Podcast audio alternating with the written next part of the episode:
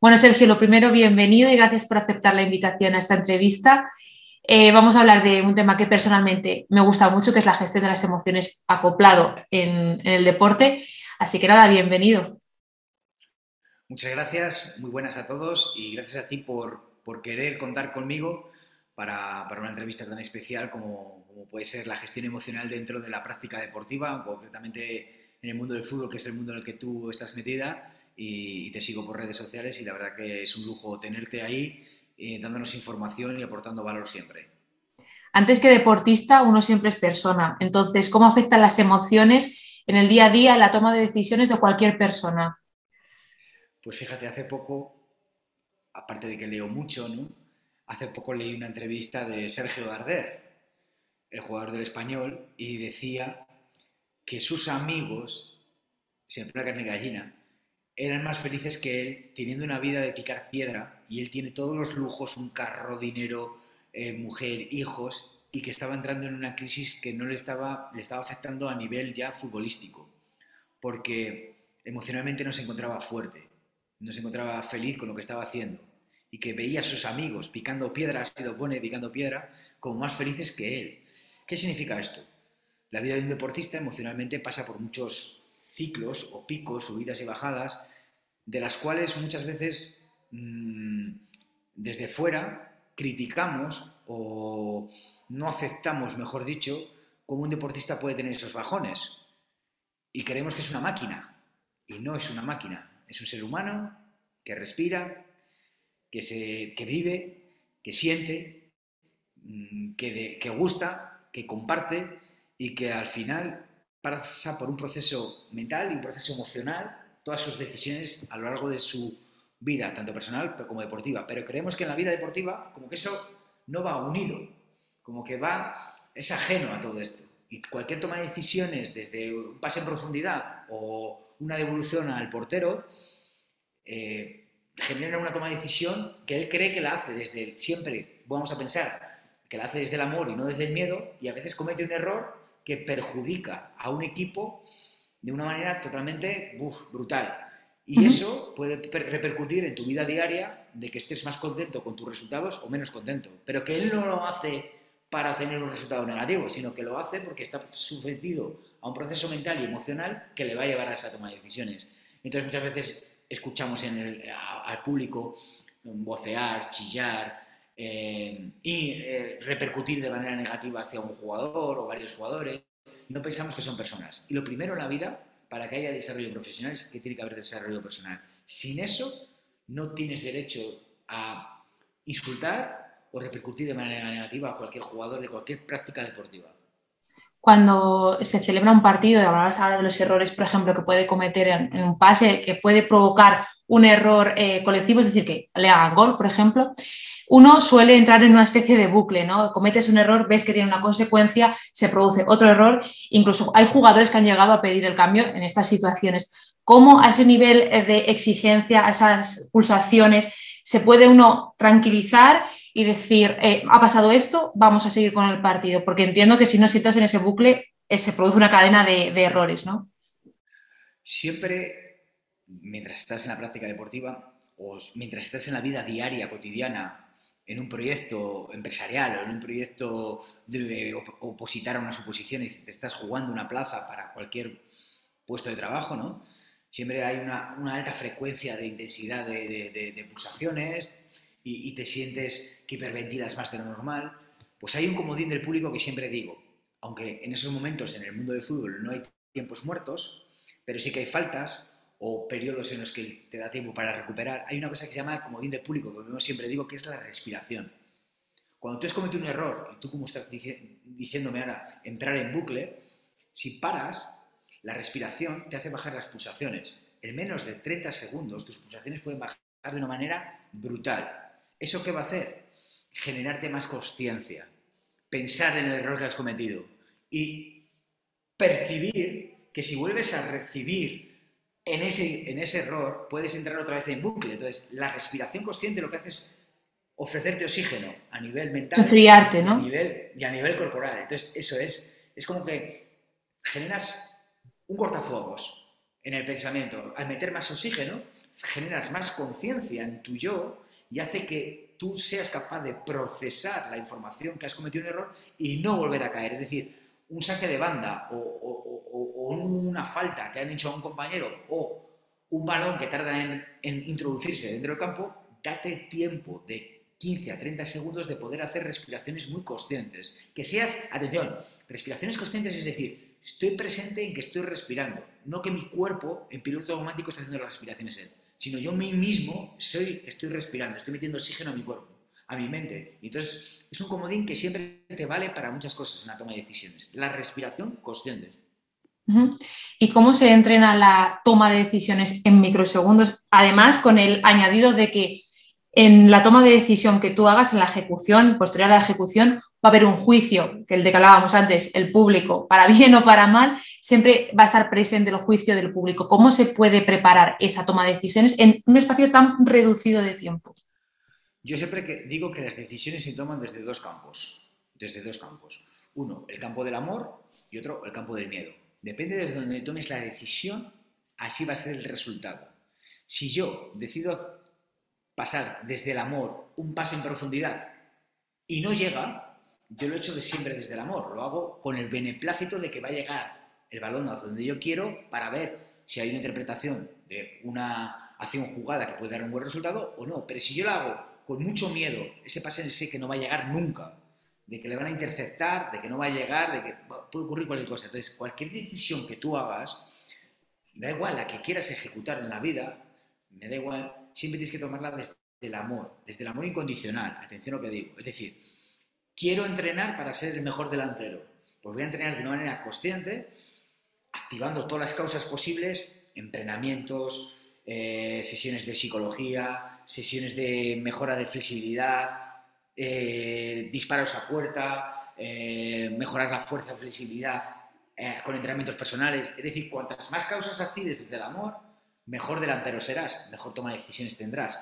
Es decir, porque si dices, va, como yo no juego, pues no entreno más, pues no, me, no invierto en mí, pues no voy a verme vídeos donde cometo errores o cómo puedo mejorar mi, mi remate de cabeza. Entonces, como dices, como no juego porque el míster no me pone, pues no tomo decisiones. ¿Desde dónde? Desde el amor. ¿Las tomo desde dónde? Desde el miedo. Entonces, ¿cuáles son las, los resultados?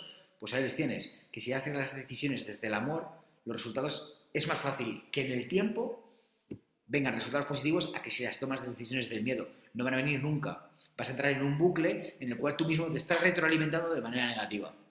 Una acción muy clara en la que las emociones surgen a, a flor de piel es, eh, por ejemplo, el lanzamiento de penalti, ¿no? Ese, yo creo que silencio que se forma, a la vez eh, la presión, el miedo por, por el fallo. ¿Cómo te puedes preparar para ese momento? Porque, de hecho, grandes estrellas optan por evitar ese momento. Al final, cuando tú tomas la responsabilidad eh, en líneas generales siempre en los partidos y en momentos concretos mmm, desechas esa responsabilidad, es, entiendo que es por el miedo. ¿Cómo se puede preparar uno para ese momento y que no te pueda el miedo?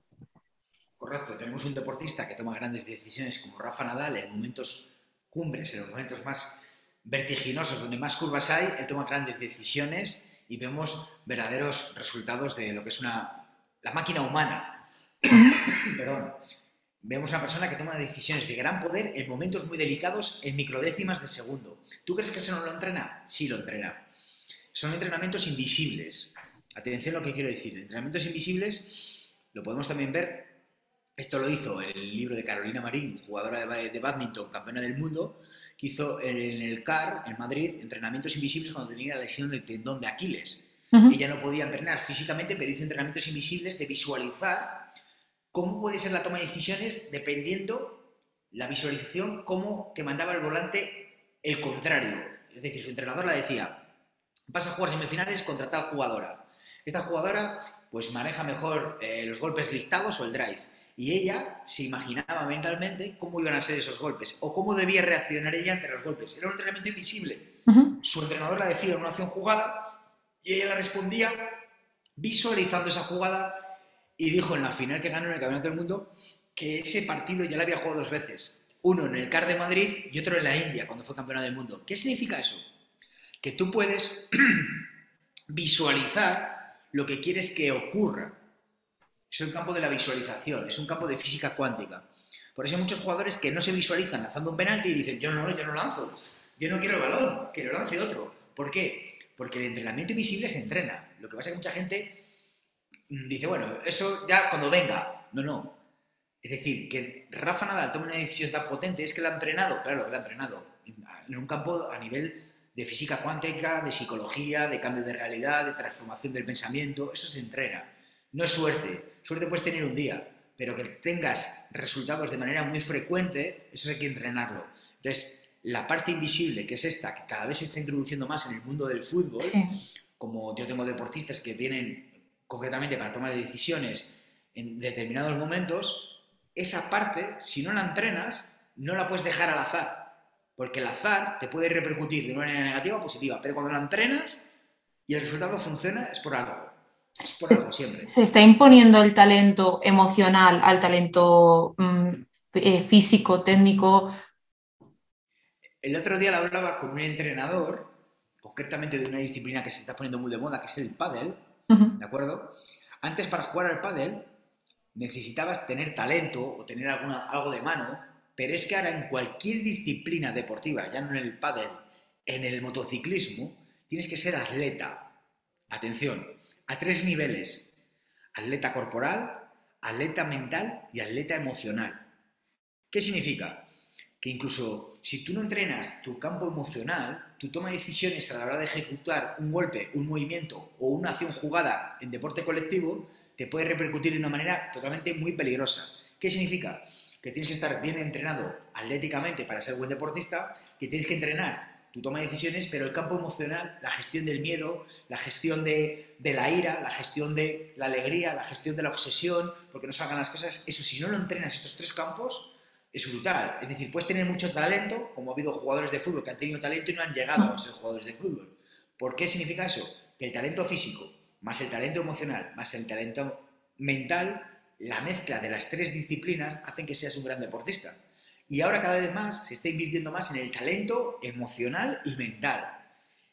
Yo, por suerte, pues el talento emocional y el talento mental es lo que más me, me gusta, pero el talento físico, tener un gran preparador físico, te hace, bueno, ir como un Sputnik en cualquier disciplina deportiva, como he dicho antes. Pero la suma de los tres hace que tú seas un gran profesional en cualquier disciplina deportiva. Es lo que se está marcando la diferencia ahora mismo, ¿no? Ese aspecto mental que, como decías, por ejemplo, Rafa Nadal es probablemente uno de los mejores ejemplos. Cristiano Ronaldo, esa disciplina de la que hablas, es uno también de los máximos exponentes en ese aspecto, ¿no? Claro, es decir, no te vale de nada de que tengas talento. Sí te vale ganar ciertos partidos, pero sin el talento físico y sin talento eh, mental y emocional, a lo largo de una temporada no van a llegar los resultados que tú esperas. Entonces no vas a disfrutar de los resultados. De hecho, me hablabas es antes de, de Darder, del aspecto mental que comentó él en la entrevista, creo que fue en el diario El País, pero me ha venido a la cabeza también eh, Andrés Iniesta, uno de los mejores futbolistas que ha tenido este país. Des, eh, un, después de vivir grandes momentos deportivos, él pasó una depresión, lo confesó él mismo, y si se lo confesó después de haberla pasado. Claro, hubo una temporada, esa temporada cuando la estaba padeciendo, que veías jugar a Iniesta y no parecía la misma persona que habías visto meses atrás. Claro, ahora entiendes la, el poder de lo mental eh, que llega a lo físico, que llega a lo técnico, que llega a, a nublarte, ¿no? Por eso siempre digo que hay dos, dos personas, cada uno somos dos veces, dos personas. Una si está dominada por el ego y otra si está dominada desde el yo. Cuando estás en el ego, lo que tú estás hablando de, de, de Iniesta, estaba jugando un Iniesta, vamos a decir una versión uno punto cero, uh-huh. mencionada por el ego o de, direccionada por el ego. Y luego teníamos un Iniesta que era un mago con el balón, que veía cosas donde otros no lo veían, que era una versión nueve punto cero, una versión de Iniesta dirigida desde el yo, desde la conciencia. Y decías, joder, ¿cómo pueden ser dos personas tan diferentes en espacios de tiempo tan cortos? Pues depende de la, del proceso mental y emocional por lo que esté pasando. Y eso cada vez más se está invirtiendo más dentro del, del, del deporte, y esto es brutal, porque incu, incluso te afecta a nivel personal, pero es que a nivel deportivo tu rendimiento cambia. Totalmente. Por completo. Por completo. Y tú que también has vivido el fútbol desde dentro, eh, con el aspecto de entrenador, de segundo entrenador, diferentes roles, ¿cómo incorporarías ese entrenamiento mental a una sesión cotidiana de, de entrenamiento? Pues mira, yo me acuerdo en el de los últimos años que he entrenado como segundo entrenador, siempre he estado como segundo entrenador, nunca he estado como primer entrenador, y que le aplaudo a los primeros entrenadores, pero la labor de los segundos entrenadores es brutal. Hacen un trabajo, aparte de estar reforzando lo que hace el primer entrenador, asimilando tareas o preparando entrenamientos, direccionando el grupo, mi gran parcela dentro del segundo entrenador, y siempre me ha llamado, es la gestión del grupo. La gestión es como el padre del grupo, ¿no? Un poco, el, el, al que todos van a pedir cosas. A escuchar a, a cada uno, a darle consejos. Y una de las cosas que yo siempre hacía todos los jueves, víspera al último entrenamiento de, de, de los viernes, era la confortación de, de reunirnos todos y hacer una microcena o hacer un micro descanso en el que hablábamos de otros temas transversales que no tienen que ver del fútbol. Podemos hablar de los estudios, del trabajo, de tus padres, de todo esto. Gracias a esto, sigo teniendo contacto con casi toda la mayoría de los jugadores de fútbol por los que he entrenado y he estado con ellos, y eso para mí me llama la atención. ¿Qué significa? Que les he impactado dentro de su ser, siendo ya no solo un entrenador, sino un embajador, eh, una persona de confianza, una persona que te transmiten eh, pensamientos que están pasando por su mente o incluso emociones que están teniendo. Incluso hace un rato un jugador me ha dicho, oye, el sábado comemos, y le he tenido que decir, pues no comemos, y hace que no nos vemos más de un año. Eso significa algo, ¿no? Un entrenador al final está entrenando personas, y las personas hablan, y las personas sienten, que es lo más importante, y piensan. Entonces, a partir de que ahí conectas con ese grupo de personas, no vas a conectar con todos los jugadores de la misma manera, pero claro, con muchos sí que les vas a impactar. Y lo más importante es dejarles esos mensajes, esas secuencias, esos hábitos, esos, esas, esas tips, esas claves que son súper importantes. Porque fíjate una cosa, cuando tú estudiaste, seguro que te acuerdas de algún profesor sí. que te llamó la atención. ¿Por qué? Porque emocionalmente te impactó. Porque sabía, transmitía bien los conceptos, ayudaba a los alumnos. Ese es el que, con el que te quedas. Te ha impactado mentalmente mm. y emocionalmente. Así pasa con todo en la vida. Entonces, al final somos personas entrenadores, pero al final también somos transformadores de vidas. Entonces, ese aspecto de la desconexión, de hacer grupo, entiendo, como segundo entrenador, eh, para ayudar al futbolista a desconectar un poco de, del papel del partido, que serán unas horas, pero y como terapeuta, ¿qué ¿Qué añadirías a una sesión de entrenamiento para o sea, trabajar ese aspecto mental? Muchas veces hablaba con ellos directamente en acciones jugadas, cómo tomarían una decisión. En autobús he hecho muchas cosas. En autobús a lo mejor me gustaba sentarme con jugadores y yo les decía, si viene una acción jugada de, este, de, de esta forma, ¿cuál sería tu toma de decisiones? ¿Cómo actuarías?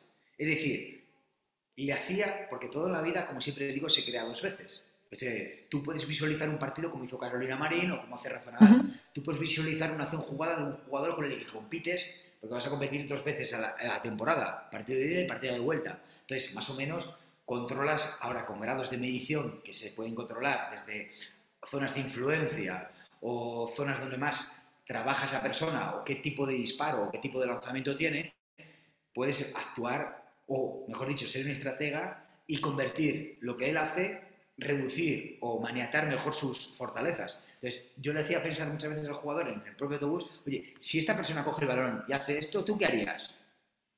Es decir, hacerle pensar, uh-huh. hacerle sentir, oye, si este jugador, minuto ochenta y cinco, que normalmente en los últimos quince minutos es una persona que se echa el equipo a las espaldas y arrastra a todo el equipo hacia adelante, es decir, ¿qué toma de decisiones puedes hacer tú si jugamos una contra? ¿Cómo la puedes gestionar? Y claro, eso al futbolista, eso no lo ha visto nunca. Le haces pensar. Uh-huh. Entonces, si le haces pensar, cuando tú lo estás haciendo en el autobús, resulta que lo va a tener a lo mejor esa opción en el minuto ochenta. Claro, lo interioriza, ¿no? Y luego el cerebro eso lo recuerda y lo ejecuta. Claro, porque eso va a generar conexiones neuronales tan potentes que dices, si esto ya lo he visto en el autobús con Sergio. Entonces, le haces ejecutar el movimiento o la acción jugada de una manera mucho más procesada o más automática, y entonces gasta menos energía para hacer esa acción, y entonces al accionar mejora el resultado. Puede que meta gol, o puede que no meta gol, o puede que acabe en córner, o puede que no acabe en córner, pero su cerebro ha desgastado menos. ¿Por qué? Porque ya la ha visualizado. Entonces, ¿qué dice? ¡Wow! Esto me mola. Entonces, siempre que tú quieras hacer algo, el entrenamiento mental es necesario, pero esto se hace muy pocas veces en un autobús, ¿no? Porque nosotros no éramos profesionales.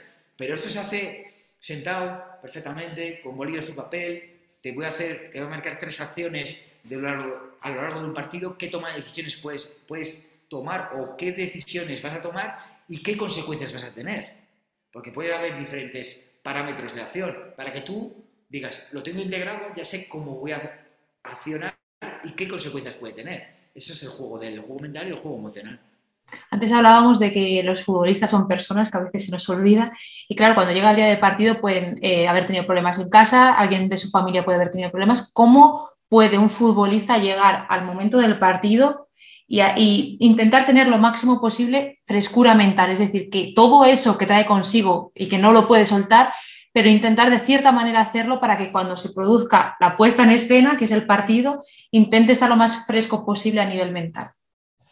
Ese pack que tú me dices, ese pack mental que trae el jugador de casa, de estudios, de trabajo, de amigos, de novia, de mujer, de hijos, ese, ese paisaje, cuando llega al día de la competición, yo muchos días hago un trabajo previo, el día antes, el viernes o el sábado por la mañana, mando un WhatsApp de contacto, de cómo te has sentido, cómo has dormido, si has soñado, no has soñado, qué tipo de problemas tienes, cómo vas con la carrera, qué pasa con el compañero de trabajo que me contaste. Ese trabajo uh-huh. es invisible. Eso no lo ve la gente. Y es ahí, te digo de verdad, donde muchas veces he ganado muchos partidos, junto a los jueves. Como segundo entrenador digo, mister, el trabajo está hecho. Tengo al jugador conectado. Tengo al jugador porque le practico una técnica que se llama el dejar ir. Atención a lo que significa esto, dejar ir. Tú cuando compites o cuando estás haciendo algo, tienes que centrarte al cien por ciento en lo que estás haciendo. Porque ahí en ese momento tú no vas a poder coger un teléfono, ni vas a poder coger un Mac, ni vas a poder llamar por teléfono a tu hijo, sino que estás en lo que estás aquí y ahora al cien por ciento. Tienes que dejar de ir todo lo que tengas que, de, que a tu alrededor, dentro de tu paradigma, dentro de tu paisaje. Y esa técnica se practica horas previas o días antes para que el jugador no tenga esa presión o, o esa toma de decisiones de que tengo que llamar o tengo que entrenar o estudiar más de lo normal. Entonces hay que quitarle todo lo que esa selva mental le está produciendo y que vea la selva realmente desde una clarividencia, desde una, vamos a decir, como que, que se le quita la niebla y, y porque muchas veces que digo, ese jugador es que parece que, que no, no da pie con bota, uh-huh. pie, pie con bola, ¿no? Entonces dices, ¿pero por qué? Porque tiene esa niebla mental. Si tú le haces que la niebla no tenga niebla y tenga sol, mola mucho. Entonces ese trabajo, como segundo entrenador, aparte por mis recursos como terapeuta, me ha valido para aplicarlo dentro del mundo del fútbol. Y la verdad que a día de hoy, pues...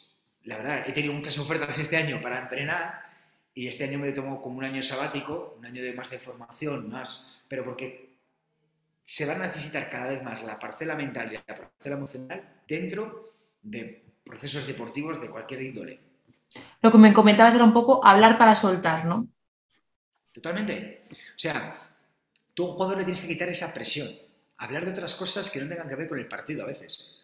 Puedes hacer toma de decisiones de, directas, vamos a decir, del partido o indirectas en el que hablamos de otras cosas, de la vida. Porque eh, me puedes contar, pues, eh, cómo te has comprado el último coche, eh, qué haces con el dinero. Esas cosas, yo las he preguntado muchas veces y el jugador, le, le notas que hace esto. Como que se suelta la presión. Está hablando, correcto. Y ahí al jugador ya le tienes. Y eso no significa manipular. Atención, manipular es que gana uno y el otro pierde. Y esto es más influenciar, que es win and win. Gano yo como segundo entrenador porque le tengo conectado y gana el jugador porque le estoy quitando una presión que le estaba sometiendo a una toma de decisiones incorrecta o que se iba a confundir o que no iba a estar pleno ni feliz durante el partido. Al final la, la fuerza de la, de la empatía, entiendo, ¿no? La empatía que es un valor añadido siempre. Ese, ese valor, ¿no? Que, que es la empatía, como tú dices, eso, eso se llama, yo lo llamo conexión. Cuando tú tienes conexión con un jugador o con un grupo de jugadores o con una corporación en una empresa, como me dedico yo, trabajar con empresas y conectas con el grupo, con los equipos de trabajo, dices, aquí hay algo. Eso se llama empatía, ¿no? Y ahí tú puedes decir, haces esto y todos hacen esto. Y dices, ¿pero por qué? ¿Por qué? Porque ahí es lo que llamo yo un rapport, hay una conexión, ¿no? Y es una conexión energética, porque todo en la vida es energía. O sea, como tú no estés bien de energía, tú no vas a rendir ese día energéticamente. En cualquier disciplina o cualquier corporación eh, de una empresa. Entonces, ¿la, la empatía se entrena? Sí, claro. Como toda la vida. Tú no puedes dejar nada al azar. A ver qué ocurre. No, a ver qué ocurre. Vas a la deriva, como los barcos. Si no tienes una hoja de ruta y un plan de acción y una estrategia marcada y unos entrenamientos bien estructurados y marcados, tú no puedes ir a decir, voy a ir a jugar a no sé dónde, a ver qué pasa. Porque no va a pasar nada. Lo único que va a pasar es que pierdas. Y encima que pierdas tiempo. Incluso alternativas a ese plan de ruta, porque tú puedes planificar un partido y que ese partido sea un partido totalmente distinto a lo que habías ideado. Por eso tienes que ser estratega, saber cambiar o, re, o tener resiliencia o capacidad de reinvención en determinados momentos del partido, porque todo cambia, toda la vida cambia, toda la vida es, eh, es cíclico. Entonces, como toda la vida es cíclico y toda la vida cambia, tú tienes que estar preparado y entrenado para esos cambios. Al final, lo bueno del fútbol y de la vida es que siempre habrá otro partido y otra oportunidad, ¿no? Siempre, siempre lo digo, ¿no? Siempre que tengas un error, siempre que te caigas, siempre que enganches tres partidos perdidos o siempre que pases por un hándicap negativo en tu vida, siempre va a haber, como siempre digo, siempre sale el sol, siempre va a haber una oportunidad. Lo importante es que tú entrenes para que esa oportunidad llegue. Si tú bajas los brazos, que es lo que sucede ahora, el compromiso y disciplina dentro del ser humano cada vez es menor, si tú entrenas ese compromiso y disciplina, el resultado a la larga llega. ¿Cuándo? No lo sé, pero llega, sigue, sigue, sigue. Ahí tienes a Cristiano Ronaldo, lo has dicho tú, con la edad que tiene sigue compitiendo. Por algo será, por algo será. O sea, no es porque sí, esto no es producto de la casualidad, es producto de la causalidad. Hay unas causas que él activa para estar ahí, mentales, uh-huh. físicas y emocionales. La suerte trabajada, entiendo. ¿Perdóname? La suerte trabajada. Eso es. Es decir, mucha gente que me pregunta, oye, ¿la suerte...? No. La suerte se trabaja, sí. La suerte se entrena. Y hay que entrenarla cada día. Otra cosa es el azar. El azar es... Porque suerte, también he escuchado alguna vez, de que, joder, es que le ha tocado la lotería. No. Es que ha ido a comprar la lotería. ¿Tú has ido? No. Entonces no es suerte. Ha ido a comprarla y tú no has ido. Y luego ha habido un azar, que es un número que ha caído alfanuméricamente o numéricamente y le ha caído a él. Eso es azar. Pero la suerte se entrena todos los días. Todos los días. Es que dicen, joder, es que Rafa Nadal mete las bolas listadas siempre en la línea. No, no, es que la entrena. ¿Cuántos carros de bolas habrá lanzado para hacer eso en su vida? Claro. O, o cómo lanza faltas este jugador. ¿Pero por qué lanza faltas? Porque después del entrenamiento se, se tira a lo mejor hora y media lanzando faltas. Habrá fallado muchas para llegar a poder ponerlas bien. Esa técnica la, yo, la llamo incrementar el estándar. Incrementa el estándar cada día para mejorar en las fortalezas a las que tú eres bueno. Y al final llega un momento que lo tienes automatizado. El día que hay una falta, cien mil espectadores, tú vas a lanzar la falta y no pasa nada. Exactamente sí, igual que si hubiera uno. Exacto, ¿no? Entonces, ¿la suerte se entrena? Sí. Siempre. Hay que entrenarla. Joder, es que este equipo gana los partidos... De los veinticinco puntos que tiene, dieciséis les ha ganado el minuto setenta y cinco y el minuto noventa. ¿Qué suerte tiene? Algo harán en los entrenamientos de la semana para que a frecuencia cardíaca máxima, a máxima desarrollo de entrenamiento, los últimos minutos, algo de entrenamiento específico tienen que hacer para que ganen siempre la mayoría de los puntos de setenta y cinco a noventa. Algo harán, alguna estrategia. Eh, meterá ejercicios básicos, o mejor dicho, ejercicios más precisos, con toma de decisiones de gran poder del minuto setenta y cinco al noventa. Hará que los jugadores piensen de una manera totalmente progresiva a esos minutos. O sea, no, tú puedes ganar un partido que ha sonado la flauta, como digo yo, pero que tú ganes dieciséis puntos de veinticinco, del setenta y cinco al noventa no es suerte. Algo hay. Y se llama entrenamiento, entrenamiento invisible. Totalmente, pues nos quedamos con eso, con que la suerte hay que trabajarla. Un placer, Sergio.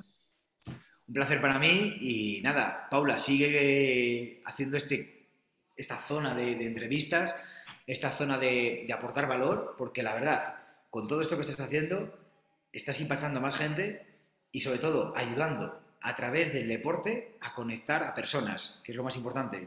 Y concretamente desde el fútbol, que es la pasión que tú tienes, y haciendo una labor totalmente, bueno, desde el amor siempre, como he dicho antes, y sonriendo siempre a la vida, que es lo que más te vas a llevar. Y sigue, sigue trabajando, que los resultados llegan. Te lo digo por experiencia. Seguiremos. Muchas gracias. Gracias a ti.